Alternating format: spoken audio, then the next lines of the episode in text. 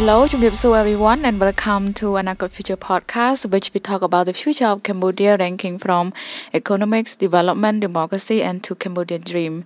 I am Samut Siu Ming, or you can call me Ming. I am a co-member of Political Coffee, and today I am the co-host of this podcast. But first of all, I would like to Chumripsu our guest speakers. Chumripsu Bong. My name is Odam. I am consultant on natural resource governance. I'm Charadin, currently the Deputy Director of the Cambodian Institute for Cooperation and Peace, known as CICP, also the Coordinator of the Global Center for Mekong Study, or shortly known as GCMS Cambodia Center. Okay, thank you very much, Bong, for the introduction. And today I am very pleased to discuss with our guest speakers with my co-host, Andrew. Hello, Meng, and hello, everyone else. Yes, I'm Andrew Hafner, reporter at Southeast Asia Globe. Anakot Future Podcast is a Southeast Asia Globe production brought to you by support with Conrad Adenauer Stiftung. Thank you, Andrew. So our discussion today, we're going to discuss about the Mekong River. And the Mekong River, I just want to introduce a little bit like what is the Mekong River and why we want to discuss about this topic. So the Mekong River is one of the greatest and one of the most important water resources in Southeast Asia.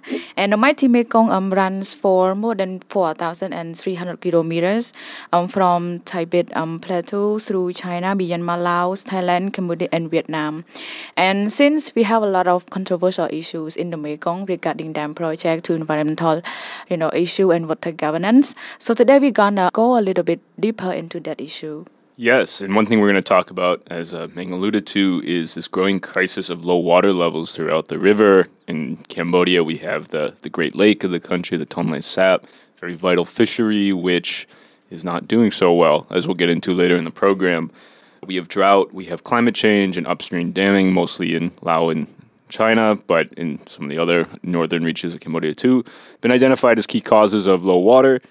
China has disputed the damming as being a major factor. Other hydrologists say it definitely is, so we'll get into that later. The topic of the low water in the Mekong in general is central to regional and international cooperation between the six Mekong countries and outside partners such as the U.S. So today, some major regional frameworks for cooperation include Mekong River Commission, the China-led Lancang-Mekong cooperation, and the newly named Mekong-U.S. partnership, which up until a couple weeks ago was the Lower Mekong Initiative. So what the name change means, well, I'm not sure. We'll talk about that a little bit later. Yeah, thank you, Andrew. The first one that we're going to discuss about before we go to the cooperation that my co-host Andrew had just mentioned, I want to know regarding the crisis of the lowest, why is this happening? Is there any issue in the Mekong River? My question maybe for Ms. Picharadin. I'm not a hydrologist or environmentalist by myself, but I would rather look at it in a bigger perspective. The crisis in the Mekong primarily, goes without saying, the climate change. But adding to that cases is the increasing or unceasing construction of the dam for hydropower, electricities, and all that. Mainly in the upper stream, we have China, who primarily doing a lot of it. But in the lower stream, we have Laos, who proclaims to be or aspire to be the battery of Asia. In that regard, Laos utilize the Mekong to construct dams and to supply electricity, but also throwing out to the other countries, the neighboring country across the region. In that case, I would argue that on top of climate change, the dam construction play a big role in the changing of those ecologies and other environmental factors of the Mekong itself. Yeah, thank you, Bong. And since Mr. Hudam is the environmental and water governance expert in this field, why is this happening, the crisis of the lowest water level in the Mekong? I agree with that 2 point that mentioned it. And then adding into that, the third point is the unregulated human activity. For example, we have seen and experienced that the clearance of the flooded forest and grassland in the Mekong floodplain in Tonle Sap especially, and it keep expanding, that without even having an actual record how much it's been expanding. And all of these are very important as well, in terms of the fish habitat and rotting organics that give a good sediment and nutrition to the lower part of the Mekong, for example, the Mekong Delta. So this is the third point that I add into the. I totally agree with the previous point that it's not only that climate change, specifically El Nino, but also those dams upstream. It's already 11, and in Laos already a couple, and that we have to look into the tributary of the Mekong as well, like Sesan, Se Kong, Srei Pok. So two of these three rivers have some dam as well. Then that, you know, a combination of this, I would say, crisis or issue. Yes, you are mentioning that the root cause of the crisis is the combination of human activities and also the dam, projects and also the climate change. This is the case that happened in the Mekong River. And how about the case in the Tonle Sap? Is it the same thing or it's different? Well, basically, we call Tonle Sap as a beating heart of the Mekong and ecologically connected. And so, at least last year, it happened. The flood pulse came late, so it usually takes several months for this when the Tonle Sap expanding 5 times, and so it become a very important time for catching fish and economic activity, sort of agriculturally. And this time, this year, we are seeing it as well, because last year this time, so we can see basically the bottom neck of the Tonle Sap is dried. It's like a normal dry season. It's not even a monsoon season. And this time we are seeing it because last year it's only last 6 weeks. So the important occasion is very short. So people cannot really benefit from it. I heard from some of the news covered. So they used to earn $70 per day or 10-20 kilogram of fish. Catch, but this year they don't even have enough for their boat gasoline or just a few kilograms. Many fishermen disappear. They didn't expect that from last year. They didn't expect that fish can come or there won't be big fish. And if this year is repeating, next year is still difficult, hard to tell. Yeah, and I think the people of Cambodia draw the majority of their protein from fish harvested from the Tonle Sap. I guess if this low water level and the environmental degradation continues, we could be looking at some major food security issues in the years ahead. So yeah, speaking of the Tonle Sap and the role it plays in feeding Cambodia, feeding this region, we heard in the news recently that this lack of reversal to the Tonle Sap that we're seeing this year, this rare phenomena that feeds the lake, might be the new normal. That reversal that we're dependent on just may not happen now as the water gets low. What do you make of that? Is that something that people are talking about, that they're concerned about in Mekong circles? I think this is really among at least the fishermen and then among the civil society group who working related to this field. They are really concerned about this and then looking forward to see what happening next. But now this year we already seen that if you look at from the satellite imagery, we already see in last month in September, late September, so the water already delayed from the Mekong flow. It's supposed to, have more water, but we still have not seen it yet. This year could be repeating. So if nothing changed at all this mechanism and then country are still doing business as usual, I don't feel positive for this.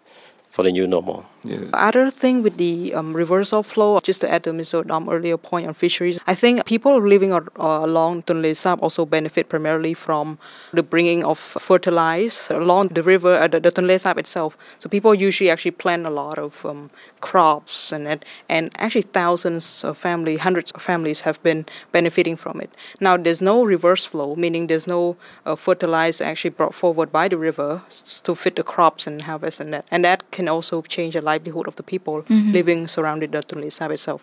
Now, whether or not it's a new normal, we gotta ask. I agree with Mr. Dom. There haven't been a major policy looking into that so-called new normal yet. If Tonle Sap were no longer making a reverse flow, but we have seen people trying to adjust themselves individually. Perhaps now that you cannot catch any fish, you cannot be a fisherman. You have to change your jobs to something else, something like that. But that adaptation has been seen to taking place on the individual level, but not really on any actions from authority on something like that.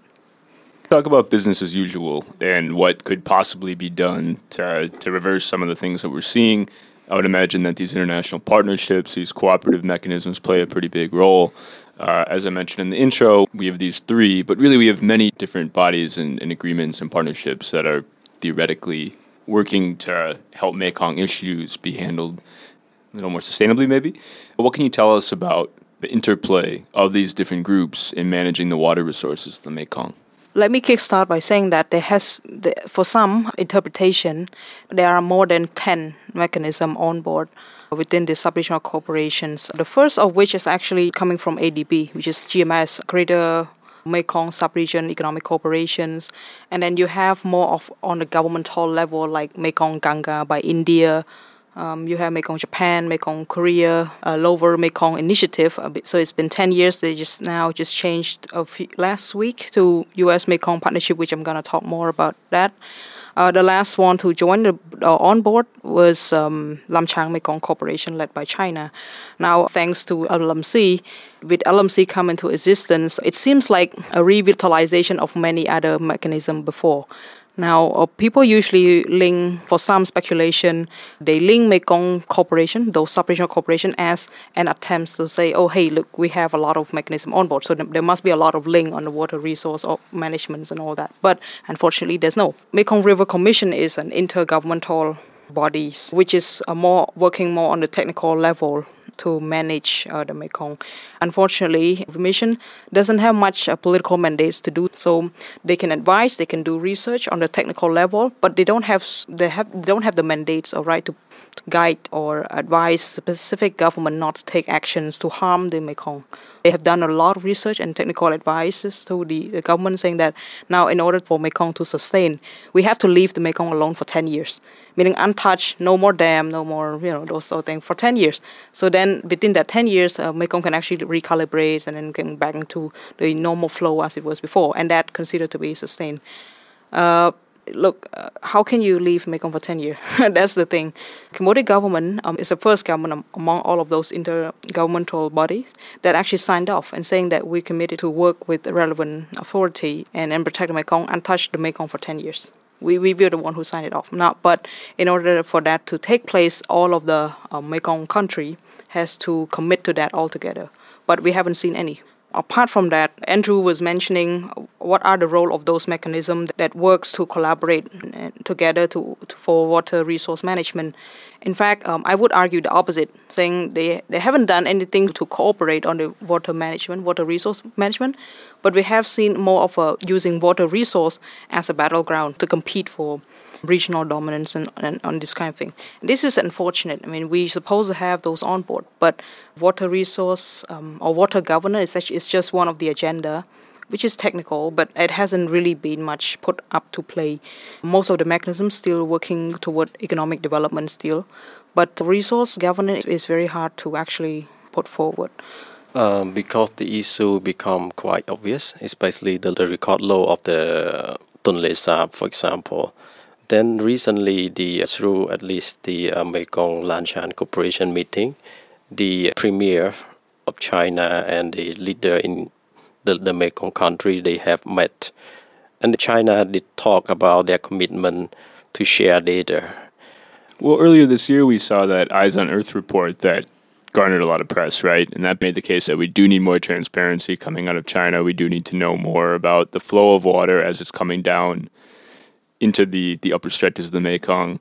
And that report started a lot of conversation, I think. I know we had people in some countries who I think felt very validated in having that information. And then we saw China pushing back and trying to put out their own information, maybe to counter that, pointing to the drought being as a bigger factor than the damming. What do you think, Chodin?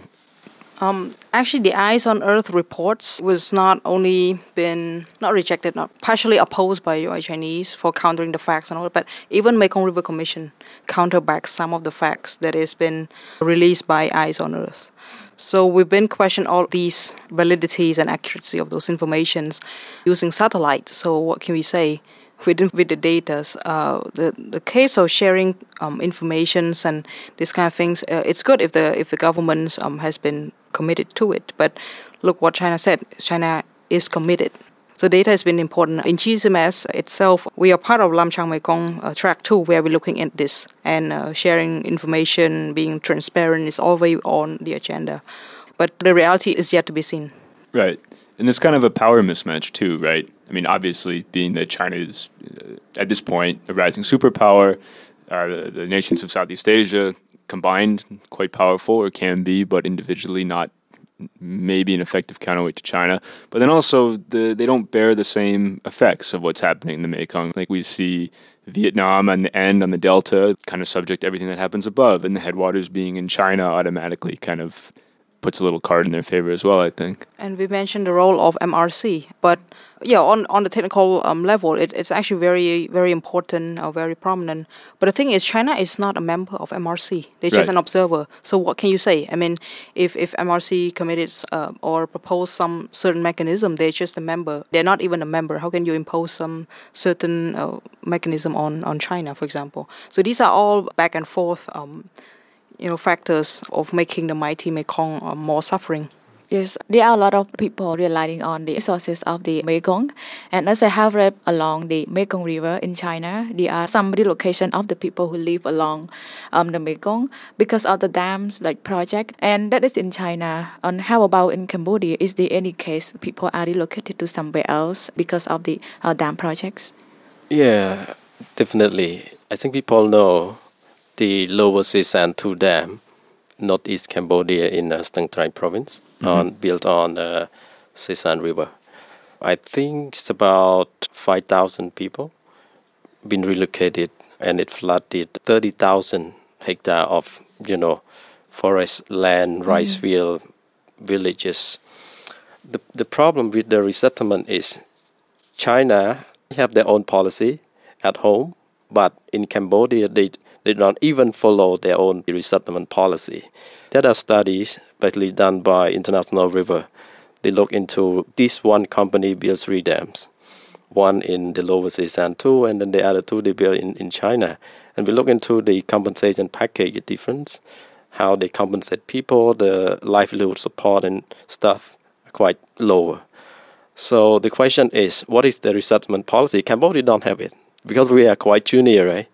So, yeah, this is quite a big issue. If we can oppose the project, it happening, and then what is the mitigation, what is the resettlement policy in place? We don't even have that. I remember starting from 2013 when they start clearing the land. So, especially there are indigenous people there as well. Yeah. For Sesan 2. Yeah, for Sesan 2, like the Punong, the Lao ethnic. They have their own culture and tradition. There's no way to calculate it into a monetary value. So it's been problematic. Yeah, as I have known, the dam project affects not only the people who live in the Mekong River, but how about the aquatic mammals or species who live in the Mekong River? Actually, there are approximately 800 species, including fish and mammal, reptile, birds, and amphibian. Just taking fish alone, because 75% of the population in Cambodia rely on fish and their nutrition. So any change, for example, the delay of the flood path of Tonle Sap would significantly impact that. We got a revenue of $600 million per year. So I hope there are recent studies about this impact. For example, when the Mekong water flow delay, they're flowing into the Tonle Sap, that how much that would be causing. I hope to see that kind of report coming out, but we can make assumption that would be significantly impact on that. And then the other species, like for the birds, 17 endangered species in Tonle Sap. How can you economically calculate it? It's just an identity. It's just the world heritage. For example, the other thing is the Irrawaddy dolphin. Like they're living in Kroje province and upstream next to the Lao border in Cambodia. All these things, you have no way. And I have heard that if you look at the report in the Basin Development Page 2, they don't even include the cultural aspect into that revenue. they make a projection that how much they can earn from the dam operation, from selling electricity, how much the fish in that reservoir, how much the aquaculture. But they have no way to include or calculate even the sediment. They don't put in there. But later on, there is another study. I think it's fairly new in 2017 by the Ma'afalung University. They put that indicator. And then basically the previous study by the Basin Development Plan saying, I'm talking about the next Cascade Dam in the Lower Mekong now. That dam already built 2 and 7 underway. Cambodia want to build 2 as well. So if this dam built, this study basically look into the economic benefit or impact. So the previous study say if this dam built, countries like Thailand, Cambodia, Vietnam, and Laos will totally earn $33.4 billion. And then they also have a country split as well. But a new study came out and saying it would be minus $7 billion. And country will be lost from out of this. And because the new study include the indicator of sediment flow, indicator of the social, cultural, including like how you mitigate things, how you compensate things. These losses that aren't as easy to calculate on just dollars and cents. I mean, there are a lot of hidden costs to these kinds of projects, right? I mean, the Mekong is one of the most, the subregion is one of the most biodiverse in the world, from what I've read. There are new species still being discovered.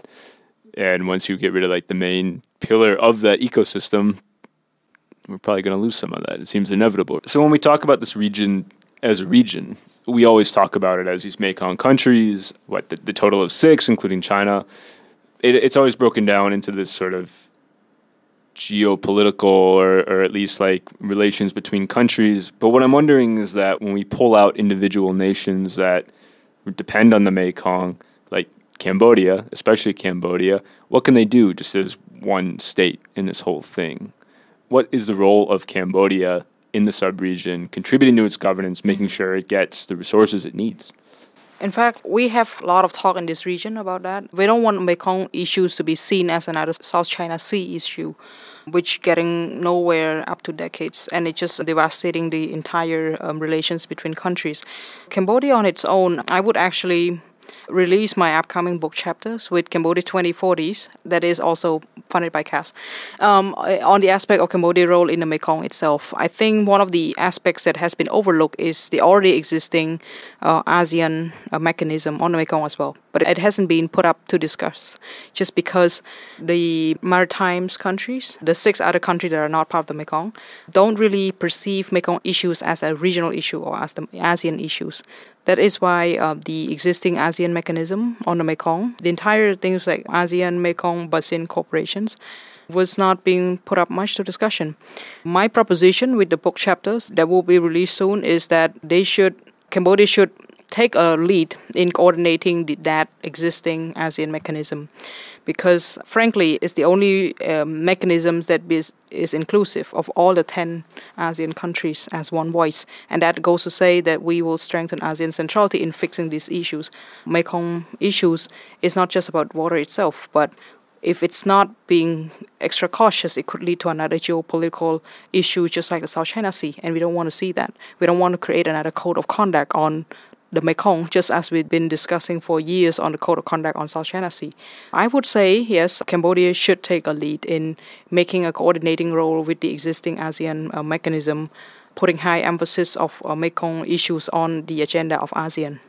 I would echo that proposition, and because, as I mentioned earlier, if they do the dam, Cambodia will be the main loser.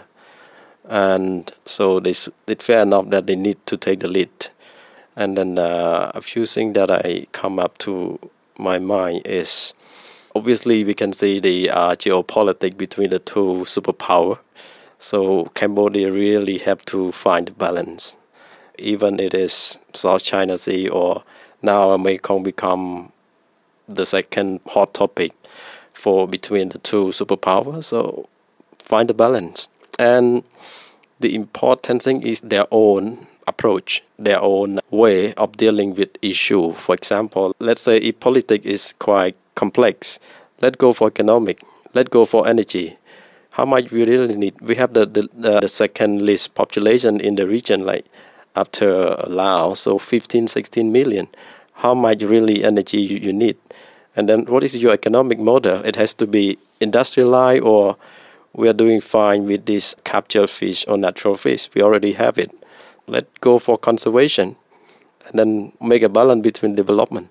They are already been studied out there, available for Cambodia or country in the region to take, to look at it, take the suggestion, and then any mechanism I would buy into that ASEAN economic basin development cooperation as well, because it's more like strengthening ASEAN instead of one country speaking against the other in order to take side of the one superpower that caused trouble for other superpower to, you know, it's, I mean, we need to avoid the proxy war. Yeah, and in this case, do you think that the Mekong River will be the next oil? The next oil here means that it caused trouble, like in Middle East, for example, because like countries try to fight with each other in order to get oil. And in this case, it seems like the Mekong River trying to get the water for their own benefits. Do you think that this is gonna happen in the Mekong River, or it's not?